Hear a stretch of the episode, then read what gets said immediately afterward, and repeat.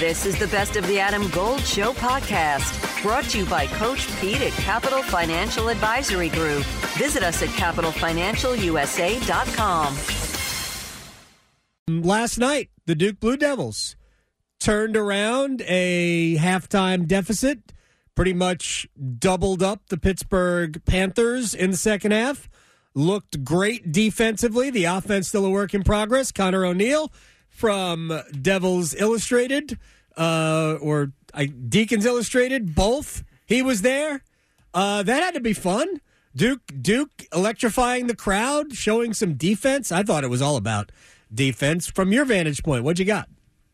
I thought it was all about defense. You could feel it was – Cameron's going to be a factor in every home game, but it was one of those games where it kind of pushed it to the next level, and Cameron really was a factor in the game. You felt the energy kind of mm-hmm. build there in the second half, and it just just kept building until what was an eleven-point halftime deficit, I think was an eleven-point lead there in the uh, in the second half. So, yeah, you're you're absolutely right. It starts with defense, and really it starts with the defense of Derek Lively the second. Like, that's the one that turned it around, yeah. And who would have thought? Uh, that's the area where he's been better. Like, offensively, he hasn't been great. Defensively, he's been a little bit better this year. But he got out on the perimeter and guarded some pit guards that have yeah. that have cooked guys. Yeah, th- see, that to me, that was the eye-opening part of where that game really turned. Duke was already in the process of cutting into the lead. They had already made that like a seven-point game. It was the slowest fifteen oh run I think I've ever I've ever seen from a Duke team that we normally associate with being offensively explosive. Uh, it was a slow bleed uh, for, with that with that lead because Duke's offense really never got on track. Uh, it did. Ultimately score in transition and at the free throw line and on uh, second chance opportunities. Okay. But the, the situations where Lively was forced to, you know, sw- where he had to switch onto guards and he was good, I thought was the difference in them really maybe completing that comeback. And then he did did a couple of things offensively. Do you see more for him on the offensive end, or is it always going to be, you know, just go get some offensive rebounds? I think that's – I don't think he's going to be what they thought he was going to be with as far as being on the perimeter, being a three-point shooter. Right. Like, you see highlights of him in A A U ball, and he's hitting threes and taking dribble drives from the wing. I don't think that's going to be happening in the next two months. The, the drop step into a hook shot that tied the game at fifty-two fifty-two – if he gives you one or two of those a game with confidence, you take it. Like, I, I've talked to, to Aaron Beard and Steve Wiseman about this a couple times this year. It's not an explosive Duke team. They don't have the shooting that is going to lead to your quick lightning strike eight oh, ten oh, twelve oh runs. Right. It's going to have to happen on the defensive end and in transition. Where this Duke team has the capability of being better is on the defensive end. It's it's on, you know, it's having two seven-footers that can both step out there and guard a six three perimeter guy and stay in front of them and then make it really difficult for them if, to get a shot off in the lane if they get past them. Uh, it's having guys like Tyrese Proctor be your point guard, and he's six five and long. It's Mark Mitchell and Darique Whitehead giving you size and length on the on the perimeter, creating some steals, uh, stripping and ripping as as a...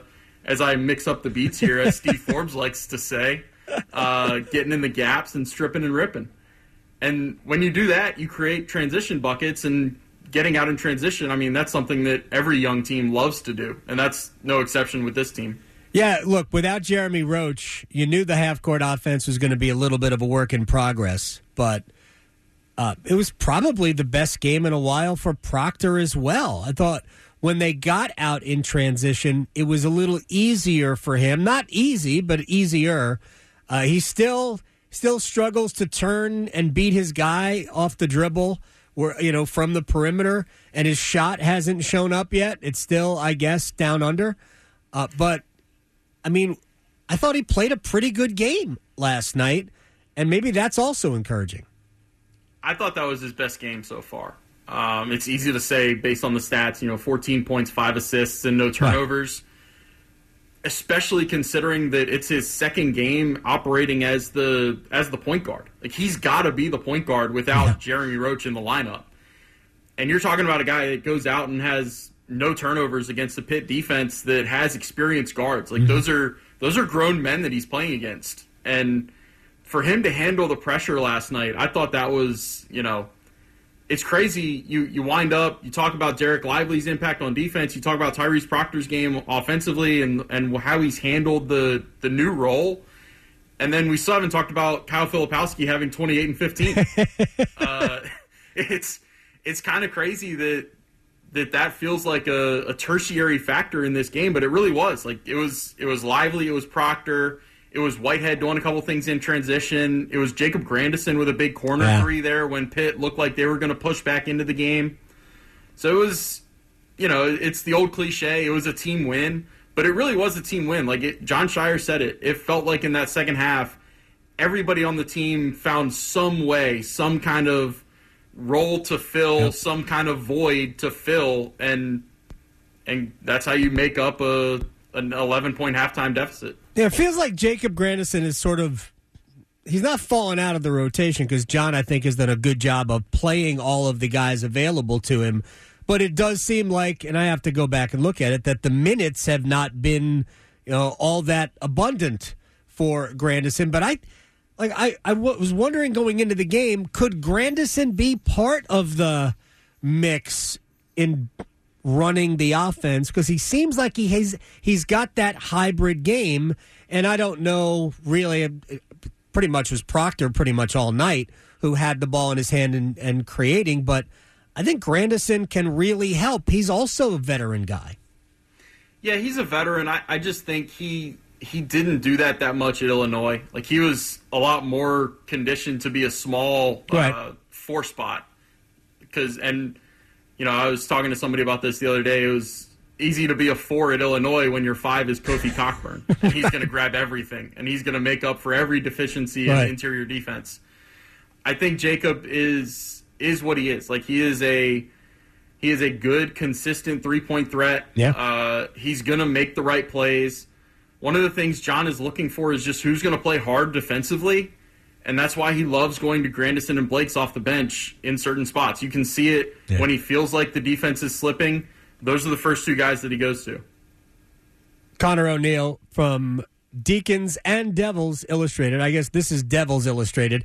Uh, his Twitter at Connor O'Neill underscore D I solves, serves both purposes. Um, when first of all, do we know? We know Jeremy Roach is not playing at Clemson. Uh, but do we know...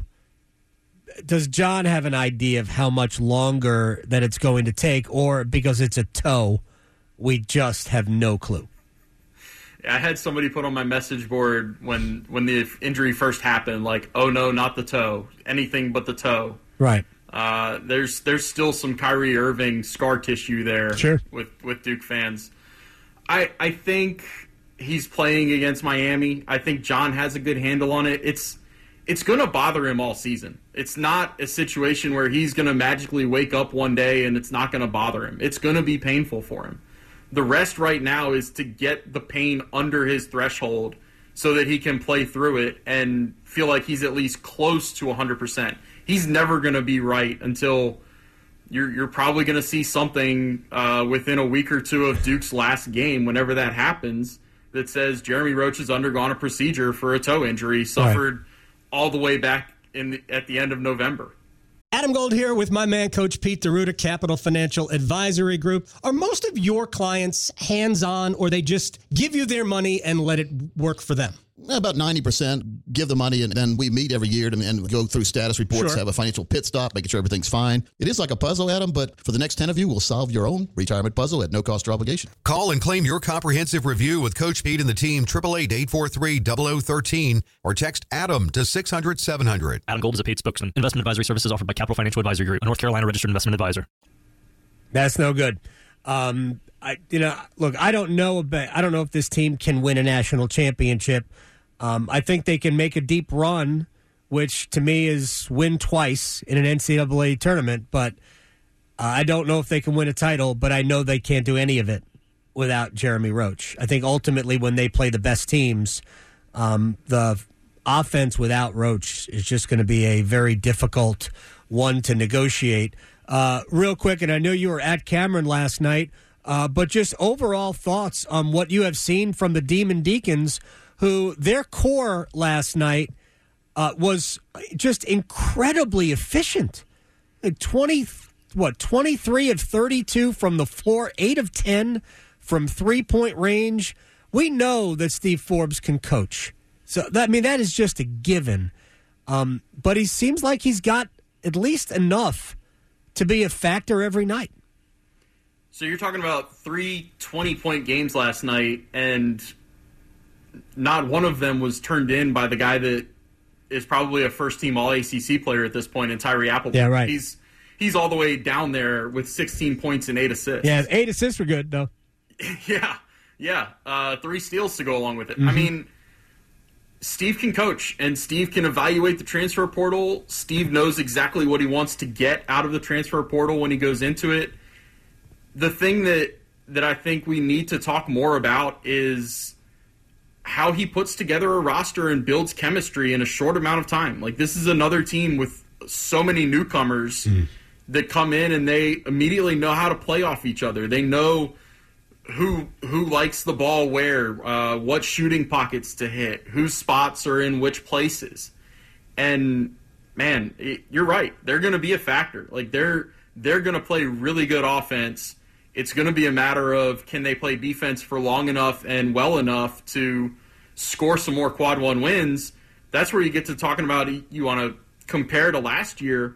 They're already ahead of the game last year. They have the win at Wisconsin right. in, in the belt, in, in the bank, and uh, a home win against Duke.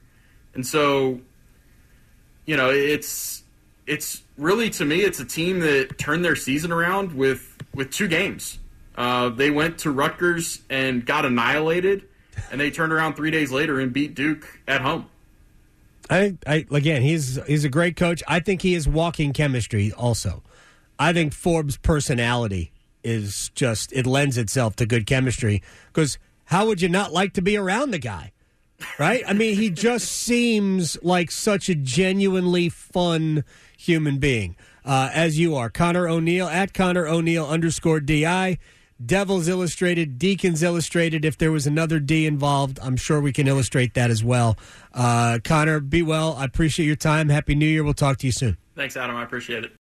For the ones who work hard to ensure their crew can always go the extra mile, and the ones who get in early so everyone can go home on time, there's Granger, offering professional-grade supplies backed by product experts so you can quickly and easily find what you need. Plus, you can count on access to a committed team ready to go the extra mile for you. Call, click Granger dot com, or just stop by. Granger, for the ones who get it done.